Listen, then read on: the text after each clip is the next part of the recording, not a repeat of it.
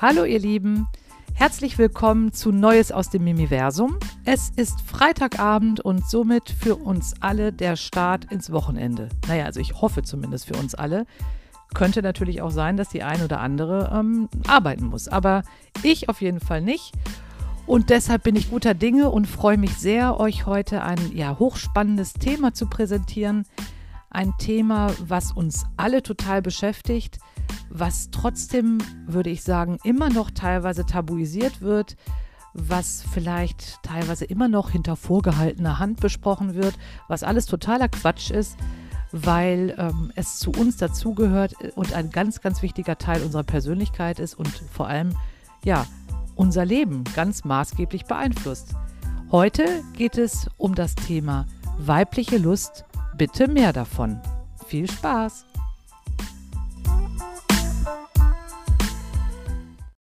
Wenn ich mich dem Thema weibliche Lust nähere, muss ich mich auf jeden Fall mit der weiblichen Anatomie auseinandersetzen. Und da fand ich es doch, ja, ich muss schon fast sagen, ein bisschen erschreckend, dass tatsächlich weniger als 30 Prozent der Frauen überhaupt die ganz korrekten Begriffe kennen für unsere weiblichen Geschlechtsorgane. Da spricht man nämlich zum einen von der Vulva. Die Vulva sind die äußere, das ist das äußere Genital. Dazu gehören die Schamlippen, also die inneren und die äußeren Schamlippen. Dazu gehört der Harnröhreneingang, dazu oder Ausgang, beziehungsweise dazu gehört der Vaginaleingang und dazu gehört auch die Klitoriseichel. Und was ich nochmal ganz schön fand, in einem dieser Artikel zu lesen, war eben, dass man nicht mehr von Schamlippen sprechen soll, sondern von Vulvalippen weil dieses Wort Schamlippen, ja, ich schäme mich dafür, letztendlich negativ besetzt ist. Und wir müssen uns für gar nichts da unten schämen. Ja, und dann haben wir also die Vagina. Das ist diese Verbindung zwischen der Vulva und ja, dem Gebärmutterhals, beziehungsweise dem Gebärmuttermund oder eben der Gebärmutter. Vagina beziehungsweise Scheide ja, also einfach erstmal so ein Basiswissen, was einfach vorhanden sein muss, wenn ich mich überhaupt ja dem Thema nähern, dem Thema weibliche Lust nähern möchte. Ja, was ich auch sehr, sehr, sehr spannend fand, war zu lesen und ja nicht nur spannend, sondern das, das, also das erschreckt mich in der Tat sehr, dass tatsächlich auch in aktuellen Lehrwerken, wie zum Beispiel dem Prometheus, das ist eben ein Lehrwerk, was im Medizinstudium, glaube ich, einfach ein Standardlehrwerk ist, ja, das weibliche Geschlechtsorgan überhaupt nicht detailliert abgebildet wird, sondern sehr vereinfacht und teilweise auch von den Proportionen nicht richtig und eben einfach nicht die ganze Komplexität wiedergegeben wird, was natürlich in einem Lehrwerk für angehende Medizinerinnen ja irgendwo letztendlich unvorstellbar ist. Ja, und da ist auch tatsächlich dieses Jahr ähm, eine neue Auflage erschienen, die also jetzt genau das berücksichtigt, nachdem es immer wieder Beschwerden gab von Medizinstudentinnen, die eben gesagt haben, es kann einfach nicht sein, dass eben unser Geschlechtsorgan nur schemenhaft oder unvollständig gezeigt wird. Auf der anderen Seite, die Seiten zum männlichen Geschlechtsorgan waren, ja, waren erstmal viel umfangreicher und da wurde es einfach detailgetreu abgebildet. Und im Jahr 2022 ist es tatsächlich soweit, dass der Verlag also das überarbeitet hat, dieses Kapitel und jetzt im aktuellen Prometheus also tatsächlich auch die Vulva, die Vagina korrekt und detailgetreu abgebildet sind. Naja, und da habe ich mich wirklich gefragt, wie kann das überhaupt sein, dass, dass so etwas heutzutage ja noch vorkommen kann, dass das wirklich, ja, einfach das weibliche Geschlechtsorgan, ich sag mal, runtergebrochen wird auf irgendwelche äh, Ausschnitte. Ja, und da fand ich auch ganz spannend zu lesen. Es gibt also einen ähm, Biologen und äh, Sexualforscher aus Basel, aus der Schweiz. Daniel Haag Wackernagel heißt dieser gute Mann, der also schon relativ lang forscht zu dem Thema, seit fünf Jahren, hat sich also ganz äh, ja, dem weiblichen Geschlechtsorgan hingegeben und gewidmet und der hat eben in seinen Recherchen oder der hat folgende Theorien aufgestellt. Der hat also festgestellt, dass es durchaus schon sehr klare und sehr detaillierte Darstellungen der weiblichen Geschlechtsorgane gab. Und zwar schon 1844 in einem Buch von dem deutschen Mediziner Georg Ludwig Kobelt, der sich eben ja in diesem Buch, was den lustigen Titel Die männliche und weibliche Wolllustorgane des Menschen und einiger Säugetiere trägt, in diesem Buch hat er also tatsächlich schon genaue, detailgetreue Abbildungen des weiblichen Geschlechtsorgans veröffentlicht. Ja, und heute in aktuellen Lehrwerken findet man das so in dieser Form nicht. Naja, und da war eben, war eben eine Theorie, dass, ja, dass letztendlich die, ähm, das Zeitalter, das viktorianische Zeitalter dazu geführt hat, dass die weibliche Lust total tabuisiert wurde, dass Frauen eben, sage ich mal, an den Herd zurückgedrängt wurden, dass Frauen Aufgaben hatten wie Haus und Kinder, sich darum zu kümmern und dass letztendlich ja, sie mit dem Thema Lust eigentlich gar nichts mehr zu tun hatten. Und was dann natürlich noch als ganz wichtige Erkenntnis obendrauf kam, war, dass Frauen eben schwanger werden können, auch ohne einen Orgasmus zu haben. Also war die weibliche Lust letztendlich ja unwichtig geworden, weil die Frau hatte sich um das Haus und die Kinder zu kümmern und die Frau konnte ohne Probleme schwanger werden, ohne einen Orgasmus zu haben, also ohne irgendeine Lust zu empfinden. Ja, und die Lust und Frauen, die jetzt ihre Lust bekundeten, bekundeten die galten dann letztendlich als ja, Huren, als Prostituierte. Äh, also auf jeden Fall waren die absolut stigmatisiert. So, und diese gesellschaftliche Haltung hat sich irgendwann auch in die Wissenschaft übertragen. Das heißt, es gab wirklich Zensuren in wissenschaftlichen Lehrwerken. Es wurde, das kann man also auch beobachten, ich habe mir da auch verschiedene Bilder zu angeguckt, also man kann richtig sehen, wie die Zeichnungen immer weiter reduziert wurden und äh, ja, im Endeffekt die Klitoris zum Beispiel ganz schnell aus diesen Abbildungen ja verbannt wurde. Also unglaublich diese Vorstellung, das weibliche Geschlechtsorgan wurde nachher eigentlich nur noch äh, ja, runtergebrochen auf ähm, ja, Harnröhre und die Vagina, äh, ja, der Geburtskanal und die Gebärmutter. Und das war es dann erstmal.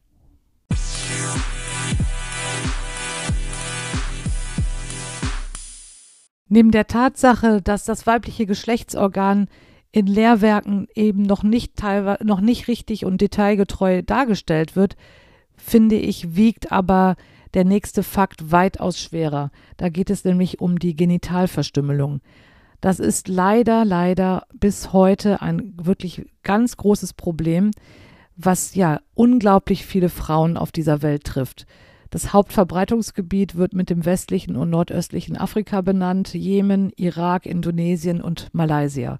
Und hier ist es tatsächlich so, dass jährlich circa drei Millionen Mädchen und junge Frauen ja, verstümmelt werden. Das findet meistens vor ihrem 15. Lebensjahr statt, unter ganz furchtbaren hygienischen Verhältnissen, was eben auch dazu führt, also laut WHO sterben dort circa 25 Prozent der Mädchen und Frauen ja während dieses, dieses Eingriffs, während dieser Verstümmelung oder eben an den direkten Folgen.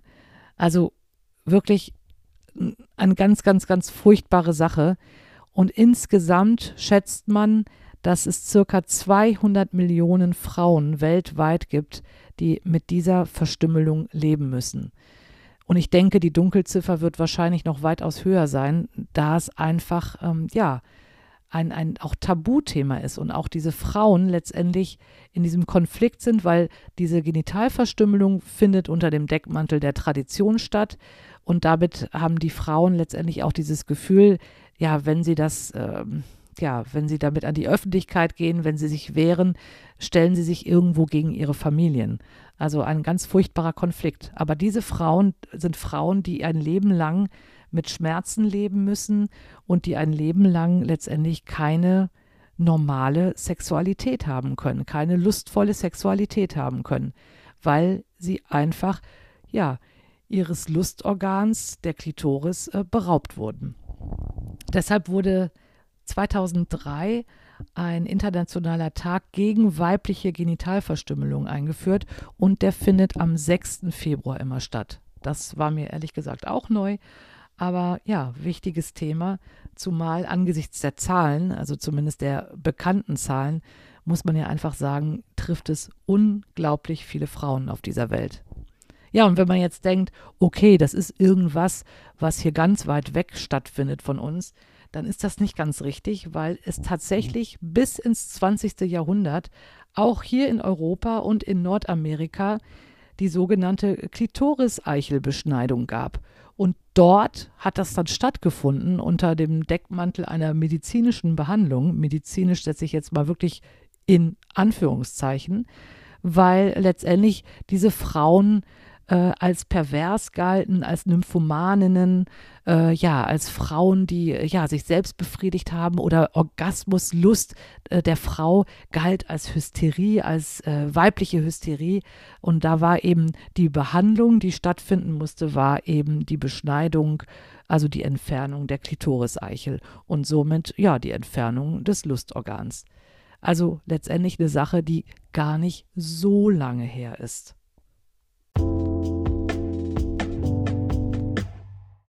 Bei meiner Recherche bin ich natürlich auf viele Fakten und Zahlen gestoßen. Und ja, was ich ganz interessant fand, war die Tatsache, dass also Männer in einer Hetero-Beziehung in 95 Prozent der Fällen einen Orgasmus bekommen. Also bei einer sexuellen Interaktion mit ihrer Partnerin oder mit einer Frau haben 95 Prozent der Männer einen Orgasmus. Dahingegen haben nur 65 Prozent der Frauen in einer hetero Zusammenkunft einen Orgasmus. So, ich denke mal, das ist vielleicht eine Zahl, die man irgendwo schon mal äh, gehört hat oder sich ungefähr vorstellen kann. Das, das weiß man oder das äh, ja, weiß man oder hat man von gehört oder ist irgendwo bekannt, dass die Männer eben meistens zum Orgasmus kommen können und Frauen eben nicht so oft.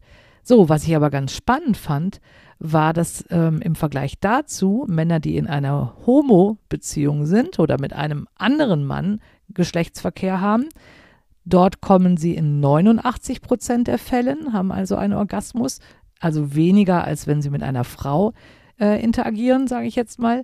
Und bei den Frauen ist es komplett anders. 86 Prozent der Frauen haben einen Orgasmus, wenn sie mit einer anderen Frau sich vergnügen. So, und jetzt habe ich mich gefragt, okay, woran kann das denn liegen?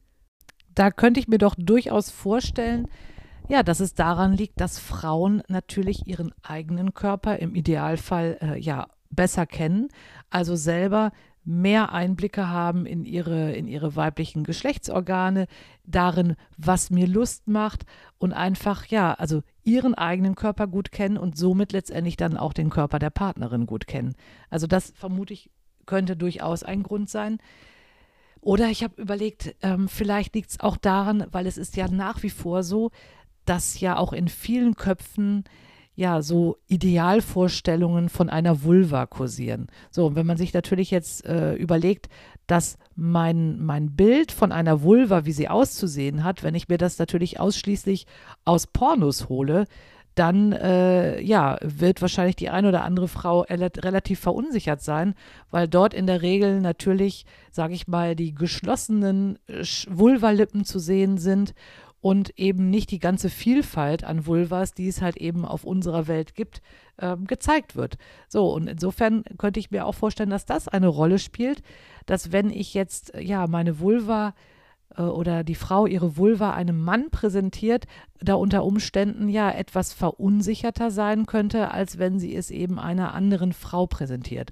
Und dann ist es natürlich so, Frauen, die Frauen lieben, werden natürlich im Laufe ihres Liebeslebens ja, weitaus mehr Einblicke und weitaus mehr Vulven kennenlernen als eben Frauen, die Männer lieben und somit wahrscheinlich irgendwann auch einen ganz anderen Blick auf ihren eigenen Körper haben und eben erkennen, aha, da gibt es riesige Unterschiede und das alles ist normal und auch ich bin normal. Naja, und in dem Moment, wo ich mich selber annehme, meinen Körper annehme, bin ich äh, sicher, ganz, ganz sicher, weitaus befreiter und ähm, ja, frei von irgendwelchen, frei von irgendwelchen Schamgefühlen und kann mich letztendlich besser fallen und habe natürlich in der Konsequenz, würde ich jetzt mal behaupten, auch den besseren Sex. Also ich will jetzt nicht dazu aufrufen, hey Mädels, vereinigt euch und habt nur noch äh, lesbischen Sex. Nein, nein, um Gottes Willen, darum geht es überhaupt nicht. Aber das ist einfach so, ja, ein, eine, ein Erklärungsansatz, den ich da sehe, weil warum kommt sonst so eine große Diskrepanz zustande? Also ich meine, 65 Prozent im Vergleich zu 86 Prozent finde ich schon, ja, eine Hausnummer. Kann ich nicht anders sagen. Ein sogenannter Fakt, der auch immer wieder durchs Netz geistert, durch Artikel geistert und ganz sicher in vielen Köpfen verankert ist, ist diese Trennung zwischen vaginalem und klitoralem Orgasmus. Also wirklich ein totaler Quatsch. Da wird also behauptet und dargestellt, dass äh, man eben einen Orgasmus bekommen kann, indem die Klitoris stimuliert wird und einen Orgasmus bekommen kann, indem, ja, sage ich mal, der in Anführungsstrichen normale Geschlechtsverkehr äh, stattfindet, also der Penis des Mannes in die Frau äh, penetriert. So, und damit die Frau eben einen wahnsinnig tollen vaginalen Orgasmus bekommt. So und häufig ist das auch in der Darstellung ein bisschen so, naja, dass das ja das Nonplusultra ist, den vaginalen Orgasmus zu bekommen und dass der klitorale Orgasmus ja vielleicht so ein bisschen, naja, äh, die Stiefschwester davon ist, also nicht so wirklich toll angesehen ist. Ein absoluter Quatsch, aber das fand ich auch wieder phänomenal und, und wirklich erschreckend zu sehen, Sigmund Freud hat tatsächlich behauptet, dass Frauen, die den klitoralen Orgasmus nur erleben können, dass das ein Zeichen dafür ist, dass sie sexuell und psychisch eben noch unreif sind. Und erst wenn sie die psychische und sexuelle Reife erreicht haben, dann werden sie in der Lage sein, einen vaginalen Orgasmus zu erleben. Wirklich ein absoluter Quatsch. Und er ging sogar so weit, dass er den klitoralen Orgasmus ja letztendlich auch als ein Zeichen von einer Geisteskrankheit äh, er erkannt hat. Also das muss man sich wirklich mal vorstellen. Ja, das, das ist also, da wurde wirklich eine Theorie einfach aufgestellt, ohne irgendeinen Beweis, ohne irgendeinen wissenschaftlichen Hintergrund. Und das ist wirklich, das ist eine Sache, die ganz, ganz lange nachgewirkt hat und die wahrscheinlich letztendlich bis heute auch irgendwo zum Teil noch in den Köpfen rumgeistert. Und dabei ist das totaler Quatsch.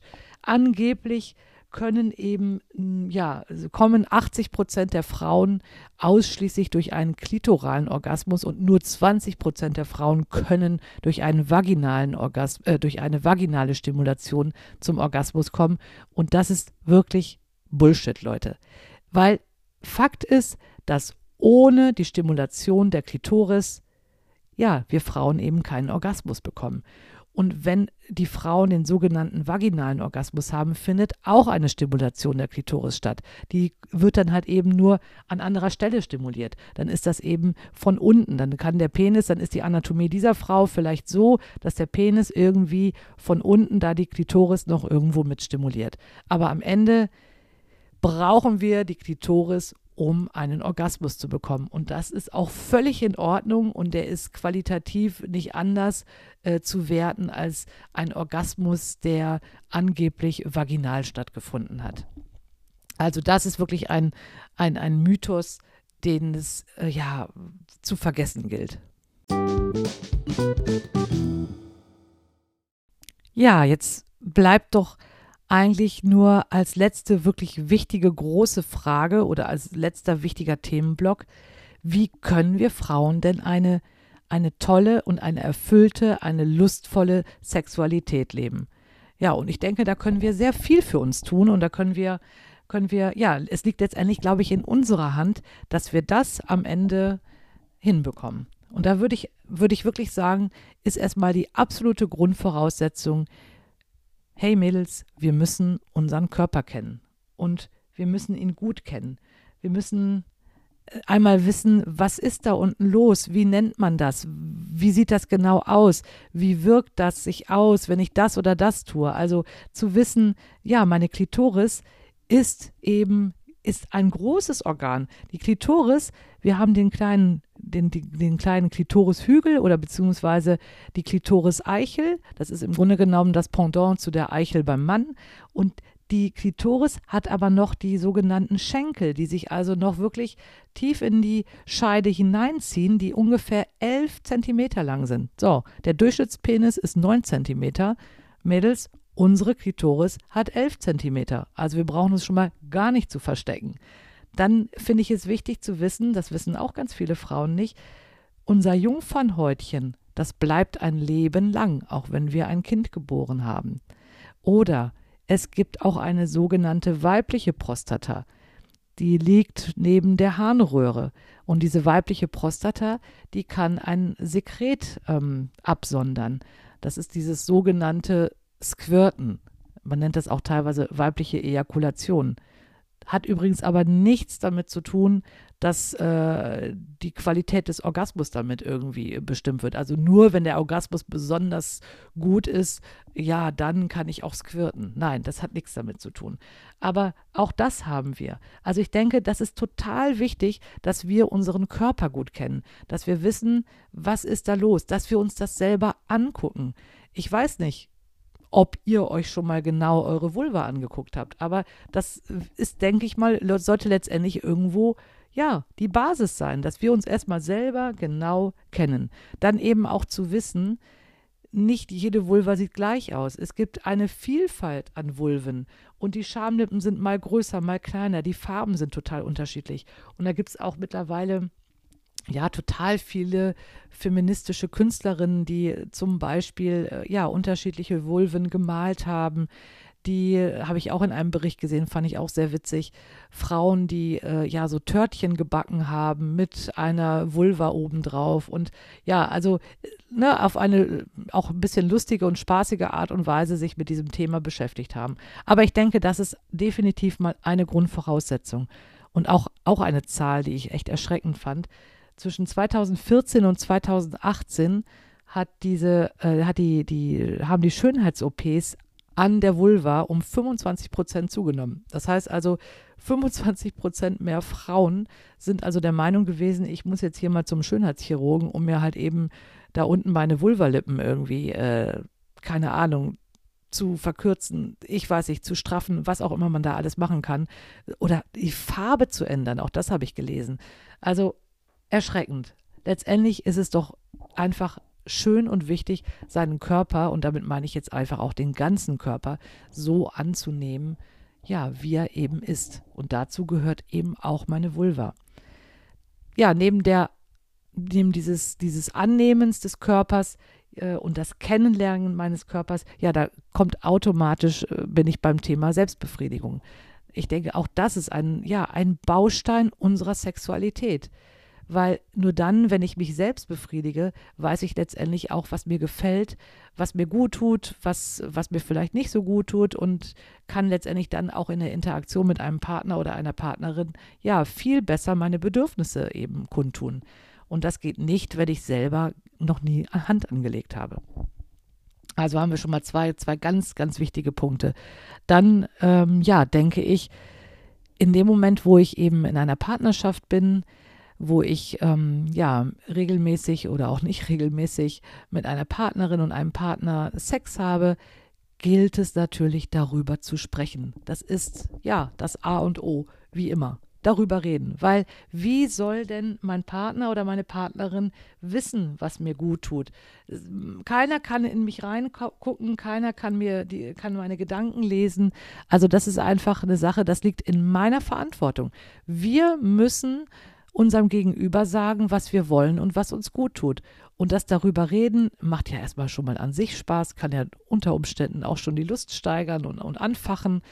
Und nur so, ja, kann man gegenüber auch wissen, was es zu tun hat. Also redet miteinander, sprecht über den Sex, sprecht vielleicht auch mit Freundinnen darüber, weil auch das ist, glaube ich, ein ganz wichtiger Punkt. Ich kann mir vorstellen, dass viele Frauen ja sich vielleicht immer wieder die Frage stellen, ist das hier normal, wie das bei mir ist? Ist das normal, wenn sich das so oder so anfühlt? Bin ich normal? Und in dem Moment, wo solche Zweifel aufkommen, ja, sind die letztendlich auch ein Lustkiller, weil wenn ich voller Zweifel bin, voller Selbstzweifel und Unsicherheiten, ja, wie soll ich mich da irgendwo einer anderen Person hingeben und ein erfülltes Sexleben haben? Also Austausch, Austausch mit Freundinnen und natürlich Austausch mit Partner und Partnerinnen. Ganz, ganz wichtig. Und dann glaube ich, ja, ist auch ein ganz wichtiger Punkt, sich frei machen. Frei machen von irgendwelchen Erwartungen oder frei machen von angeblichen Zahlen und Fakten. Wie oft hat das Durchschnittspärchen Sex in der Woche, im Monat, im Jahr? Wie lange dauert so eine äh, Interaktion? Ja, wie schnell muss ich oder muss ich nicht kommen? Oder wie oft sollte ich überhaupt kommen?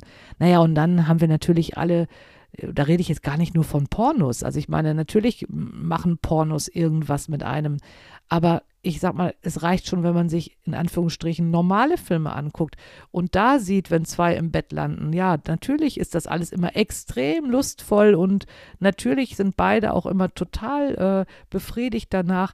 Also ich glaube, von sowas muss man sich einfach frei machen. Das sind alles Erwartungen und Zwänge, die man sich auferlegt und die letztendlich nur, ja, die hemmen einen, die können einen nur hemmen und stoppen.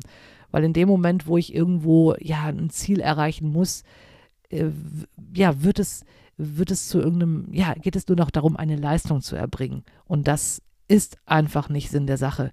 Genauso äh, würde ich die sogenannte Orgasmusjagd, ja, auch das kann man abhaken.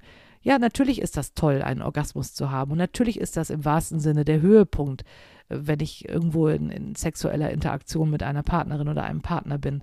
Aber das ist nicht alles. Also ich meine, Sex ist ja weitaus mehr als die Jagd nach dem Orgasmus. Sex ist eben sich berühren, sich ganz nah sein, ganz innig sein und ja, ist eben eine ganz, ganz große Palette, ähm, die da stattfindet. Und wenn ich mich da wirklich nur fixiere auf dieses eine große Ziel, glaube ich, tue ich mir am Ende selber nicht gut damit. Ja, was denke ich, was ist noch wichtig? Ja, natürlich auch letztendlich zu akzeptieren, dass sich meine Art zu lieben, meine Art Sex zu haben, natürlich im Laufe meines Lebens wandelt. Es gibt nicht den einen Sex, den ich immer habe. Das ist doch totaler Quatsch, weil letztendlich ist doch der Sex, den ich habe, eingebettet in meine gesamte Lebenssituation und somit natürlich einem totalen Wandel unter, unterworfen. Also wenn ich mir vorstelle, eine junge Frau, die gerade ihre Sexualität entdeckt, die sozusagen neugierig ist auf das, was da kommen mag, wird eine völlig, einen völlig anderen Sex haben als eine erfahrene Frau, die, ähm, ja, sage ich mal, ihre Kinder bekommen hat, die vielleicht mitten im Leben steht, die, ähm, die ganz viele Erfahrungen schon gesammelt hat. Also jede Phase hat letztendlich auch eine andere Sexualität. Und das auch hinzunehmen und nicht irgendwelchen Phasen nachzutrauern, äh, halte ich auch für enorm wichtig. Also es anzunehmen, das Leben so anzunehmen, wie es gerade ist. Und so wie mein Leben ist, so wird wahrscheinlich auch ungefähr auch meine Sexualität sein. Und zum Glück ist es ja nicht nur so, dass nur junge, dynamisch attraktive Menschen guten Sex haben. Nein, nein, nein. Ganz sicher nicht. Da kann ich äh, euch beruhigen.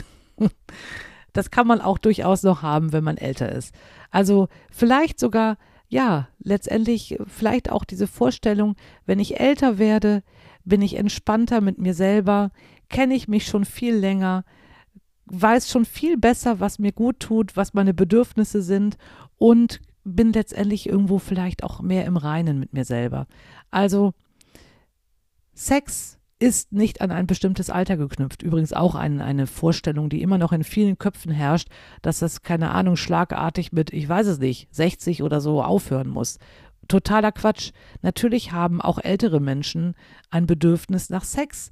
Und da rede ich jetzt auch nicht nur davon, dass sie ein Bedürfnis nach Kuscheln oder in Arm genommen äh, zu werden haben, sondern nein, ein, ein ganz klares Bedürfnis nach Sex.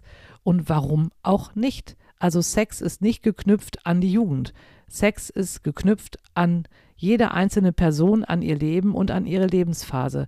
Und natürlich kann man auch in späteren Lebensphasen Lust auf Sex haben und sollte das auch möglichst lange genießen und ausleben. Dazu kann ich nur immer wieder ermuntern.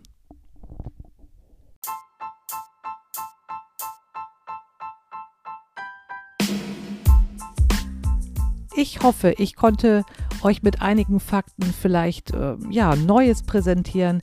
Ich hoffe, ihr habt vielleicht ein paar neue Denkanstöße bekommen. Ich hoffe, ich habe euch Lust auf das Thema Lust gemacht und ich hoffe einfach, dass ihr ja euch gut unterhalten gefühlt habt. Jetzt wünsche ich euch einen wundervollen Start ins Wochenende. Ich wünsche euch ein lustvolles Wochenende. Geht doch mal auf Entdeckungsreise mit euch selbst oder mit eurem Partner und eurer Partnerin und genießt einfach das Leben. In diesem Sinne, alles Liebe, eure Mimi.